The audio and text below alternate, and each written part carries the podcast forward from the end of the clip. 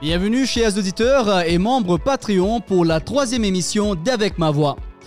Nous sommes le dimanche 7 juin 2020 et j'espère que vous vous portez bien ainsi que votre famille. Nous avons tous pu voir ce qui se passe en ce moment aux États-Unis avec la mort de George Floyd aux mains des forces de l'ordre américaines. C'est un drame malheureusement trop fréquent pour les citoyens de ce pays. Cependant, la force d'une démocratie se trouve dans l'exercice de la citoyenneté de tout un chacun. Nous devons, en tant qu'êtres humains, prendre un peu de recul pour réfléchir à ce que l'on pourrait faire pour changer les choses. Que vous soyez aux États-Unis ou ailleurs dans le monde, il est de notre devoir de nourrir au fond de notre âme un message de paix, de respect et d'amour pour tout un chacun sans distinction de race, de croyance ou de couleur. Alors, pour l'émission d'aujourd'hui, nous irons pour la première fois en France. En effet, notre invitée vedette est une traductrice et tutrice qui vit actuellement dans le sud de la France, plus précisément à Carcassonne. Mais tout d'abord, nous faisons un détour par les Philippines. Annie est une apprenante de la langue française et a décidé de prendre son courage à deux mains pour vous présenter le mot de la semaine.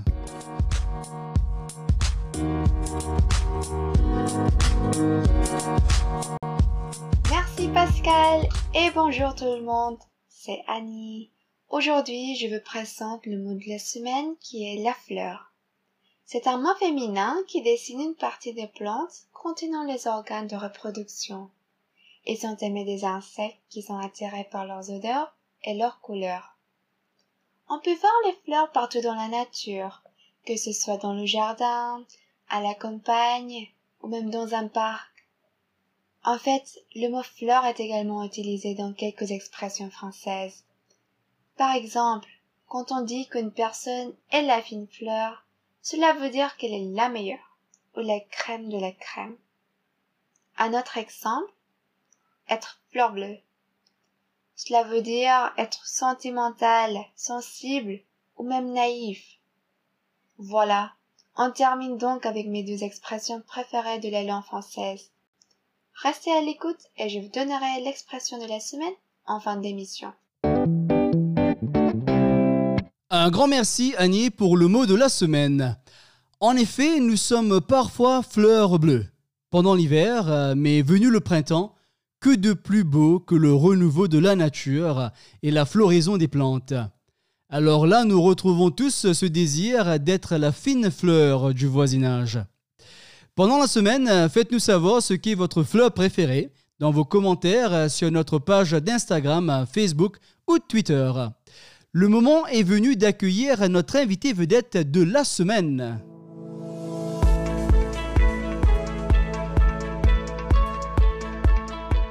Né à Fontainebleau, notre invité vedette nous vient de Carcassonne, dans le sud de la France, entre Toulouse et Montpellier.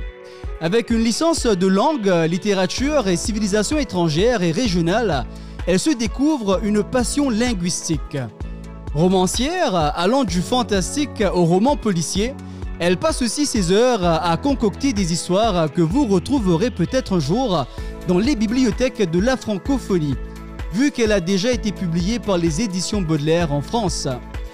Fascinée par les langues étrangères, notre invité parle couramment l'anglais et travaille dans le domaine compétitif de la traduction. Avec son compte Instagram et à travers Skype, elle aide les étrangers à apprendre et parler la langue de Molière et depuis quelques années s'immerge aussi dans l'apprentissage de la langue coréenne. Chers auditeurs, j'ai le plaisir de vous présenter Amandine Cornet. Bonjour Pascal, merci de m'avoir invité dans ton podcast. Ah, pas de problème Amandine, euh, merci d'être là. Et comment ça va chez toi? Euh, Ça va, ça va. Le temps se, réchauffe, on sent que l'été arrive, donc ça fait du bien. Ah, excellent, excellent. C'est ce qu'on veut entendre. Eh bien, je suis ravi que tu sois là, Amandine. Et tout d'abord, Parlons de la vie en France, vu que tu es notre euh, première invité euh, qui y vit. Euh, donc pour beaucoup de gens, la France fait partie de leur liste d'endroits à visiter. Donc, euh, parle-nous un peu de la région d'où tu viens. Alors moi, j'habite dans le sud de la France, dans la région Languedoc-Roussillon. Euh, j'habite dans une ville qui s'appelle Carcassonne. Et euh, c'est vrai que c'est assez idyllique. Il y a beaucoup de touristes qui viennent l'été parce que c'est vrai que c'est assez... on a la mer qui est tout près, à environ une heure de route. beaucoup de verdure, beaucoup de beaux paysages. c'est vrai que c'est la ville où je suis, c'est aussi l'une des destinations, euh, une des destinations euh, préférées des touristes. Ah ouais. Que font les gens à, Carcassonne pour se divertir? Ah, alors, euh, déjà, il y a beaucoup de boîtes de nuit. Donc, pour les jeunes, il y a beaucoup de soirées l'été, beaucoup de voilà, beaucoup de boîtes de nuit. ensuite, on a plusieurs choses suivant les saisons. on a une feria en été pendant quatre jours. Donc c'est une fête à ambiance espagnole parce que Carcassonne, c'est vraiment euh, la ville qui est dans le sud de la France. C'est vraiment proche de l'Espagne. On est à peu près à peut-être euh, une heure et demie en voiture ou deux heures de l'Espagne. Mmh. Euh, donc c'est une fête à ambiance espagnole, donc concert gratuit. Il y a des groupes, des DJ, boissons à volonté. On peut s'installer, manger dehors. Euh, c'est dans toute la ville, donc euh, il y a des stands, de la musique, c'est vraiment ambiance de fête. Euh, ensuite, l'hiver, par exemple, en centre-ville, ils installent une patinoire, une grande roue aussi, et des manèges pour les enfants. Donc ça reste pendant environ peut-être deux mois, jusqu'en janvier.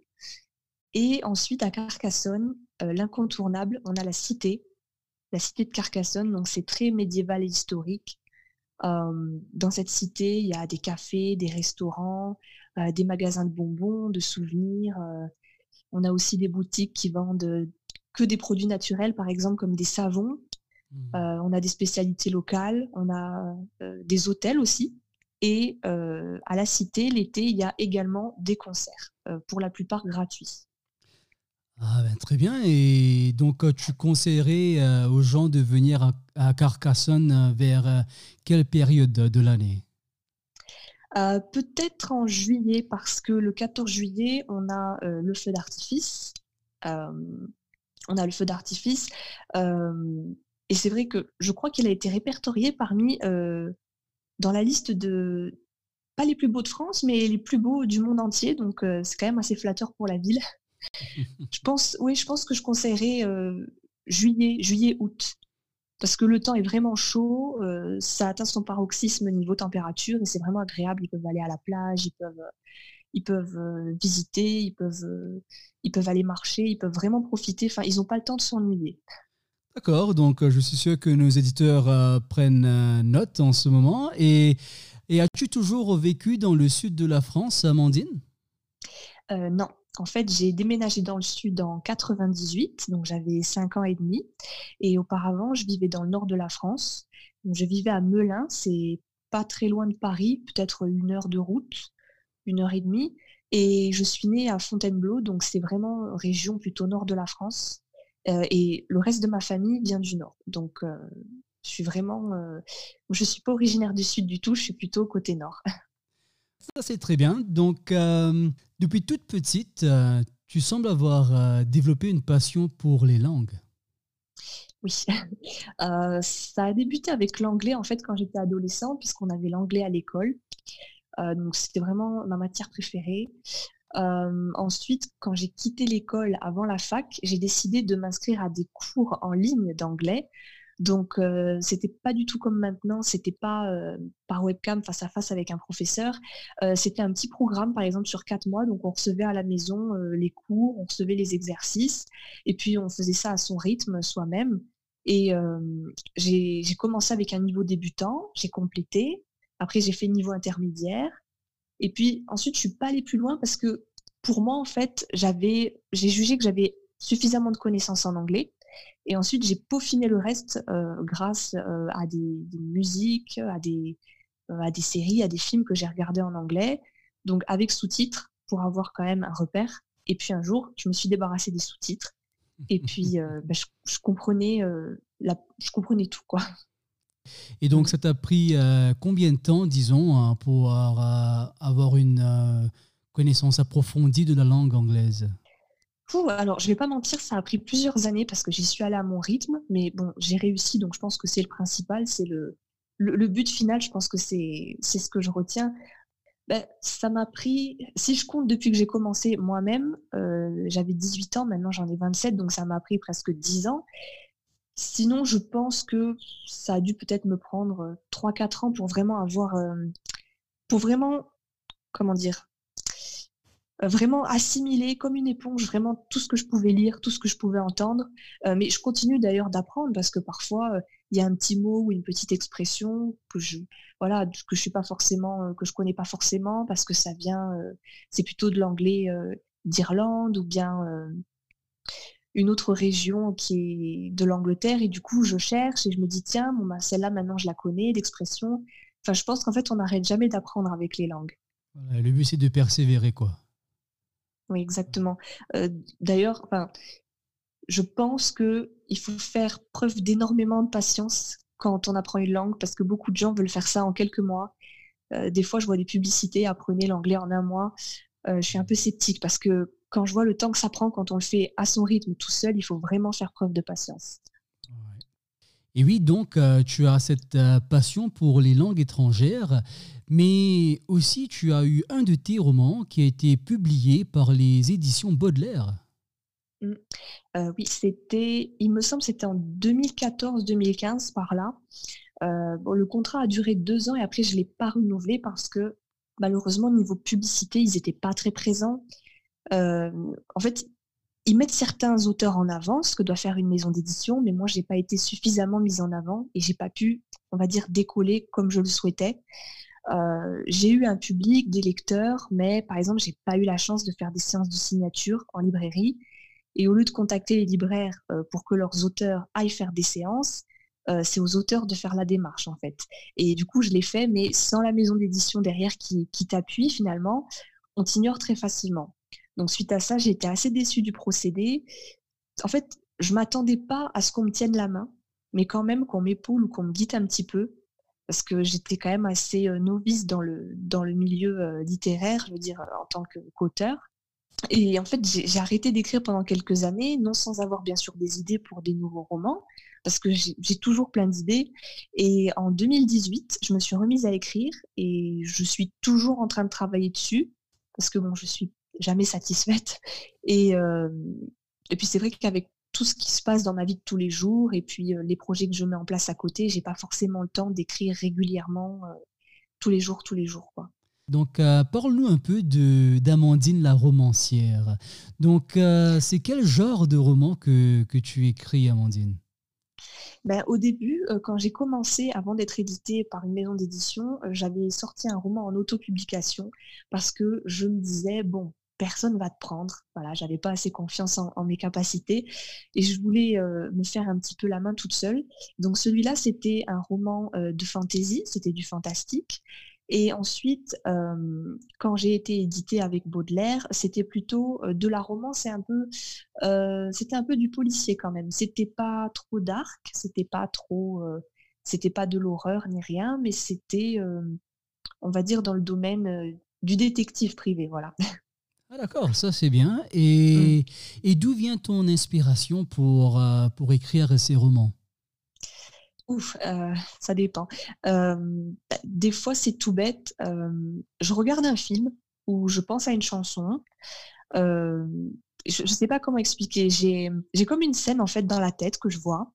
Je, dessine mentalement en fait les esquisses d'une scène. et soudainement, voilà, c'est inspiré par ce que j'écoute. Ou alors je me dis tiens, en partant de cette scène, tu vas broder autour et créer une histoire. Ou alors je regarde un film, je vois deux personnages ensemble, il y a une scène qui se déroule et je me dis, allez hop, j'ai une idée, je pars de ça et j'écris davantage. Et euh, ça peut être aussi parfois tout bêtement euh, un dialogue que j'entends ou une pensée que j'ai pour moi-même. Euh, par exemple, je réfléchis, je remets des choses en question et je conclus mes, mes pensées. Et d'un coup, je me dis, mais dis donc, c'est pas mal, ça, tu pourrais creuser un peu plus. Euh, et ensuite, bon, ça, de fil en aiguille, ça mène à une idée, puis une autre, et puis euh, après une structure pour développer une histoire. Ça, ça doit prendre quand même pas mal de temps pour écrire un roman. Euh, oui. je me souviens, les premiers que j'ai faits, j'ai dû mettre une bonne année. Après, c'est pas tant l'écrire. Euh, pour l'écrire, tu, peux écrire un roman en trois mois, par exemple. Si vraiment tous les jours tu t'y mets, que tu es inspiré, euh, c'est surtout pour se corriger et se relire, en fait.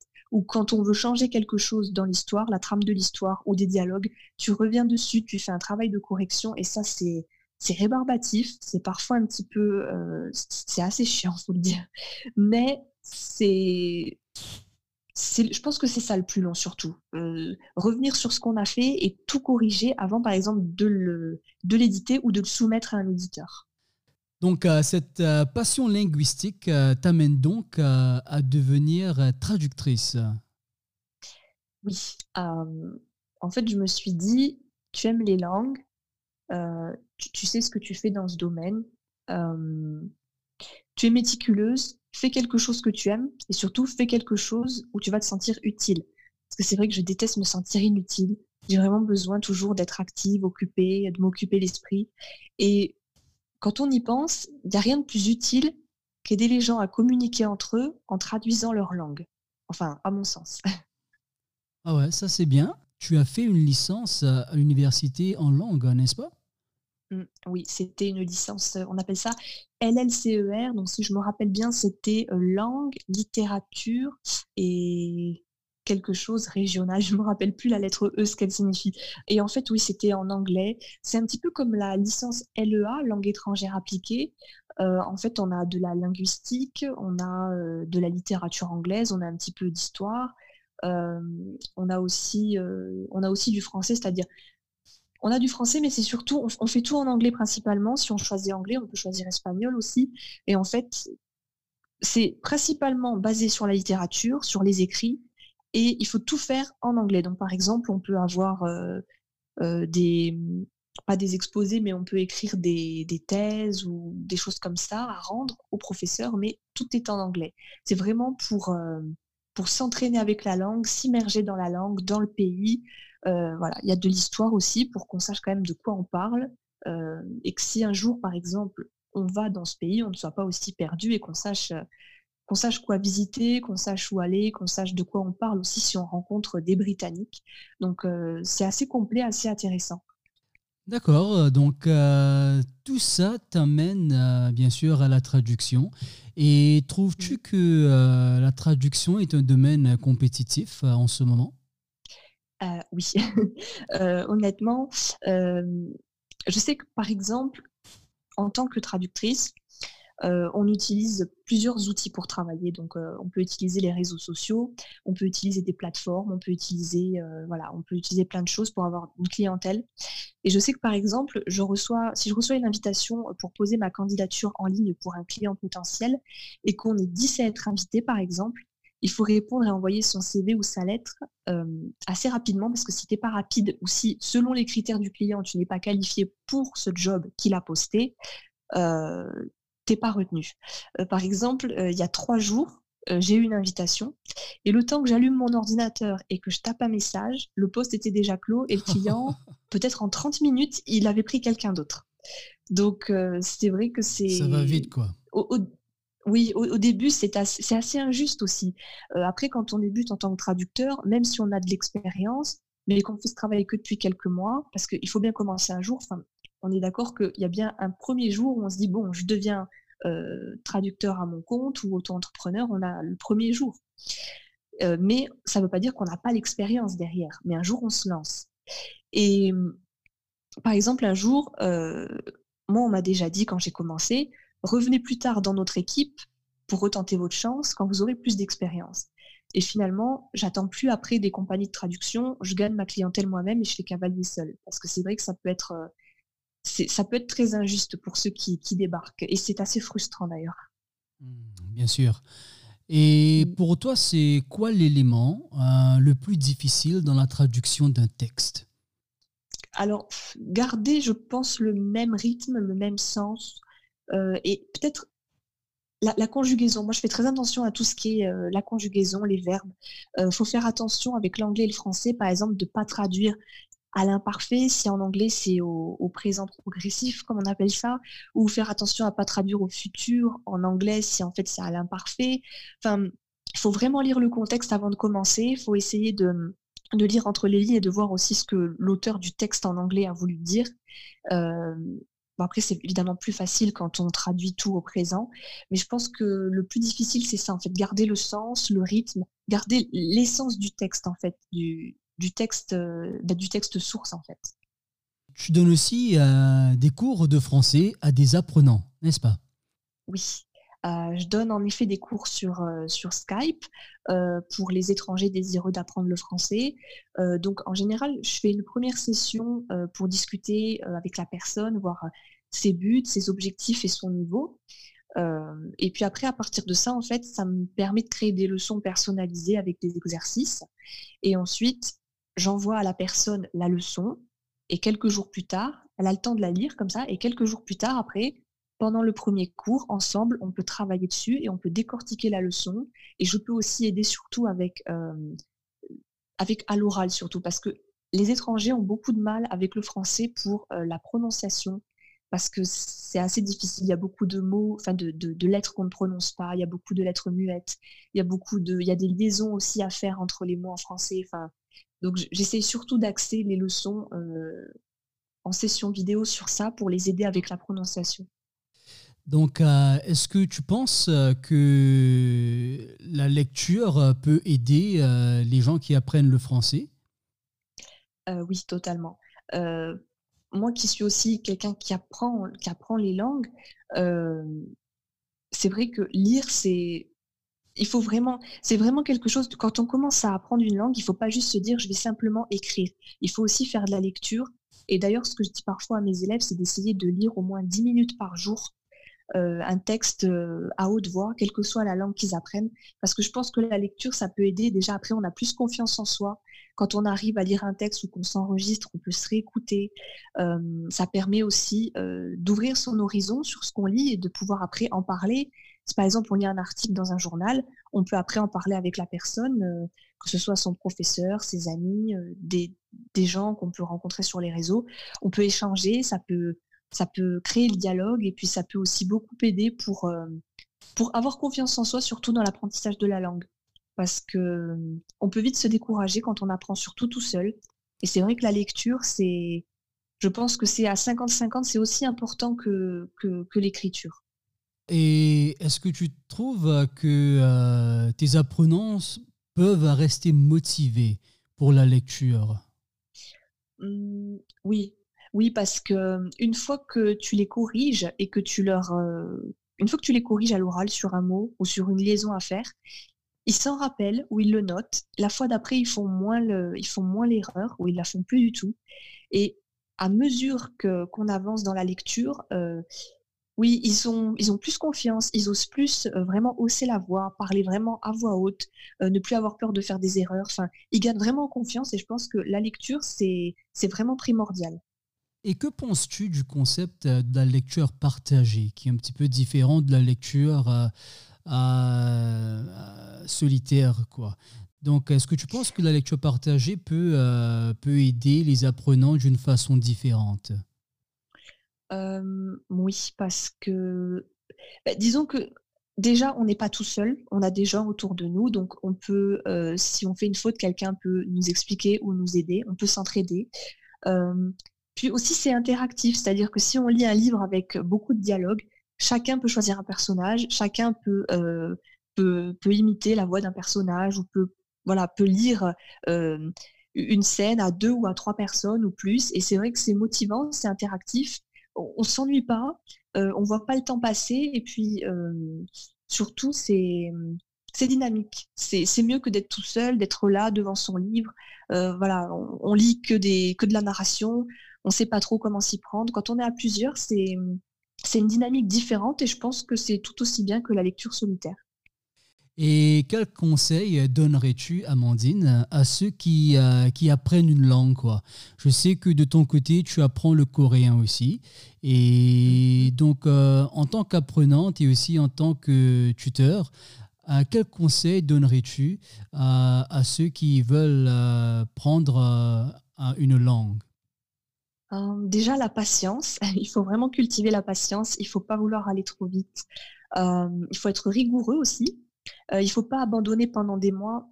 ce que j'aime bien souvent dire aux autres personnes que je peux rencontrer sur les réseaux sociaux qui apprennent une langue, que ce soit le coréen ou n'importe quelle autre langue, c'est de faire des pauses de quelques jours parfois ou de quelques semaines, parce qu'en fait, ça aide énormément le cerveau à se reposer. Et après, moi j'ai remarqué ça avec le coréen.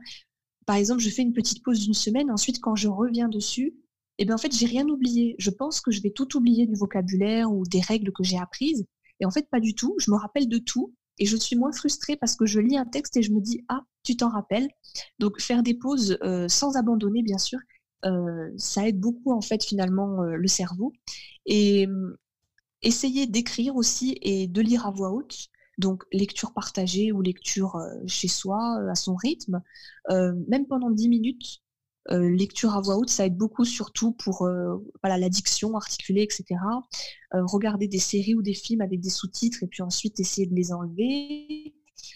essayer d'analyser aussi, parce que apprendre une langue, c'est pas simplement retenir bêtement en fait des expressions ou des mots, il faut aussi essayer de d'analyser, c'est-à-dire si par exemple on a un mot ou une expression idiomatique, par exemple, qui est propre au pays, qui est propre à la langue et qu'on ne la comprend pas, c'est bien de faire une recherche, d'aller sur Google et de regarder parce qu'après, ça peut nous apporter plus d'éléments pour mieux la comprendre et l'appréhender.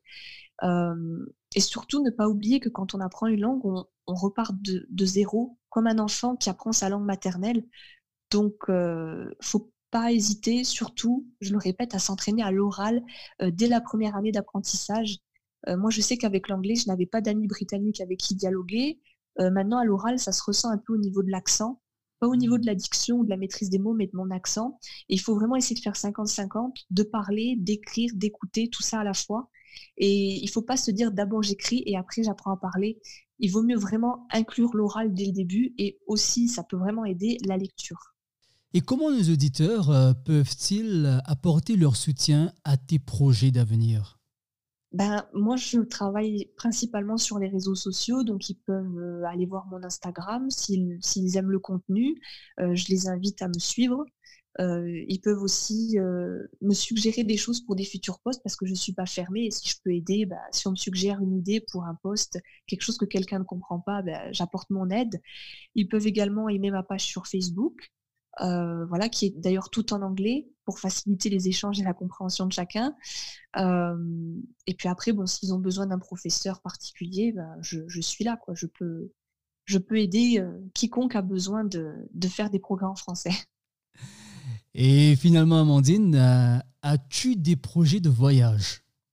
Pas dans l'immédiat parce qu'avec tout ce qui se passe en ce moment, c'est un peu difficile, mais à l'avenir, j'aimerais, j'ai deux destinations phares que j'aimerais vraiment euh, réaliser. J'aimerais visiter l'Angleterre et j'aimerais visiter la Corée du Sud. Très bien. Et la Corée du Sud, euh, ça vient d'où ce, ce, désir d'y aller quoi, et, d'apprendre la langue? Ah, En fait, ça m'est vraiment tombé dessus. J'ai pas du tout choisi le coréen. Je, préfère dire que c'est le coréen qui, m'a choisi. Euh, en fait, un jour, j'étais sur YouTube et j'ai vu une scène qui venait d'une série coréenne, enfin d'un drama coréen. Et je me suis dit, euh, tiens, euh, c'était, une scène, c'était, c'était une histoire d'amour, je crois. Et je me suis dit, tiens, le couple a l'air, euh, ils ont l'air mignons. Je me suis dit, j'ai regardé par curiosité. Et j'ai trouvé que c'était, j'ai trouvé que c'était intéressant, c'était bien joué, c'était vraiment, c'était bien fait. J'ai cherché en fait la série ensuite sur internet, j'ai commencé à la regarder et j'ai tout de suite accroché en fait. Et ensuite de là, j'ai commencé à être frustrée parce que j'ai regardé d'autres dramas et je ne pouvais pas comprendre ce qu'ils disaient. Donc du coup, j'ai commencé à apprendre la langue, euh, j'ai commencé à apprendre l'alphabet. Hein. C'est très différent du français parce que ce ne sont pas des, lettres mais des caractères. Donc je me suis dit, tu fais... J'ai tenté ma chance. Je me suis dit, tu fais l'alphabet. Si tu n'y arrives pas, tu ne vas pas plus loin. Si tu y arrives, tu continues. J'ai réussi à déchiffrer l'alphabet, j'ai continué, et ensuite de là, forcément, j'en ai appris plus sur la culture, hein, de fil en aiguille. Ensuite, bon, l'incontournable, j'ai découvert la K-pop, euh, j'ai beaucoup aimé, euh, et puis voilà, j'ai continué comme ça. Puis j'ai rencontré des amis coréens aussi en ligne, avec qui je me suis liée d'amitié, et puis euh, depuis trois ans, et, voilà, maintenant je suis je suis dans l'engrenage et je continue et, je je regrette pas du tout en fait d'avoir découvert ça bêtement sur, sur, YouTube en fait. Eh bien, ça aide à, se faire des amis, n'est-ce pas? Oui. Alors, ça, sûr. Et alors, euh, merci beaucoup Amandine euh, pour ce moment sympa passé avec toi. Mhm. Ben, merci à toi de m'avoir proposé cette interview puis de m'avoir invité. Ah oui, ben, c'est vraiment un grand plaisir euh, pour moi d'avoir pu partager ton parcours avec nos auditeurs. Donc, plaisir partagé. Donc, je te souhaite plein de succès dans ta carrière et dans ta vie, Amandine. Ben, merci beaucoup. Et puis, je te souhaite du succès avec, euh, avec ma voix et puis euh, avec tes, tes podcasts et puis avec euh, tous les projets que tu as pour le futur pour aider les gens avec les langues. Merci beaucoup, Amandine. Ça me fait chaud au cœur. à très bientôt alors. Merci, Pascal. À bientôt. Et oui, c'était Amandine Cornet de Carcassonne en France. J'espère que vous avez aimé notre interview euh, avec notre invité vedette. Si vous voulez en savoir plus sur les services qu'offre Amandine, vous trouverez les détails dans la description de cette émission. Après notre échappée française, euh, nous revenons vers les Philippines avec Annie pour l'expression française de la semaine.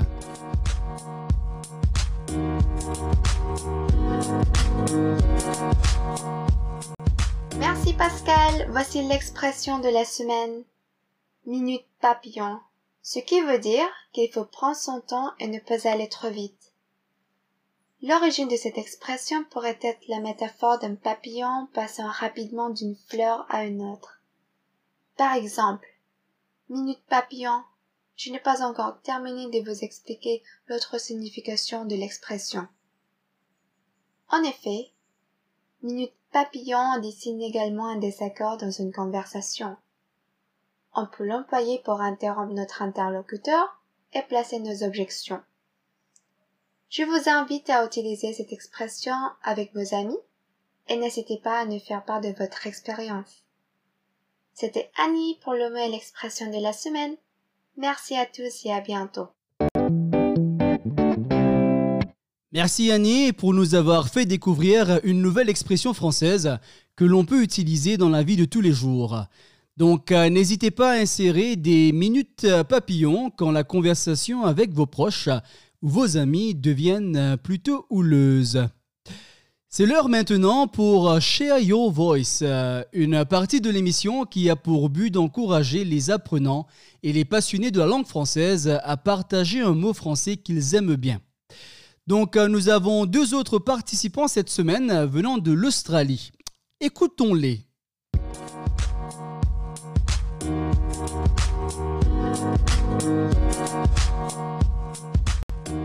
Hi, I'm Payne from Perth, Australia. My favorite French word is lumière because of the way it sounds and its meaning. Salut Pascal, c'est Clément de Perth en Australie. Euh, merci beaucoup pour la chance d'apparaître sur ton émission aujourd'hui. Et eh ben, mon mot de la semaine est pingouin, tout comme Oda, la mascotte d'Avec ma voix. Eh bien, merci P et Clément. Lumière et pingouin. Laissez-moi essayer d'en faire euh, une prose. À la lumière du petit matin, le pingouin trouva une fleur aux abords d'un rivage étranger où certains humains s'amusaient, malgré les vagues déchaînées. C'est fait et j'espère que vous appréciez ce segment avec des voix venant de l'Australie pour cette semaine. N'oubliez pas de nous envoyer vos mots français préférés pour dimanche prochain. Nous voilà déjà à la fin de notre troisième émission. Avant de vous dire au revoir, je voudrais vous annoncer une très bonne nouvelle. Nous débutons finalement des séances de lecture partagées en ligne ce samedi 13 juin. Vous pourrez y pratiquer votre prononciation pendant 45 minutes avec des éducateurs dans un petit groupe d'environ 8 personnes. Vous lirez à tour de rôle un texte commun mettant l'emphase sur la prononciation. Si vous ne l'avez pas encore fait, n'oubliez pas de visiter notre page Patreon pour vous abonner car les places sont limitées. J'espère vous retrouver ce samedi 13 juin pour lire à voix haute quelques classiques de la langue française ensemble. Un grand merci à tous ceux qui ont ajouté leur voix à cette émission, incluant Annie des Philippines, P et Clément de l'Australie, et aussi notre invitée vedette Amandine Cornet de Carcassonne en France. N'oubliez pas de nous suivre sur Instagram, Facebook et Twitter et d'encourager d'autres passionnés de la langue française à rejoindre notre communauté sur Patreon. Donc n'oubliez pas de bien vous laver les mains et de rester prudent car nous ne sommes toujours pas sortis de l'auberge avec le Covid-19.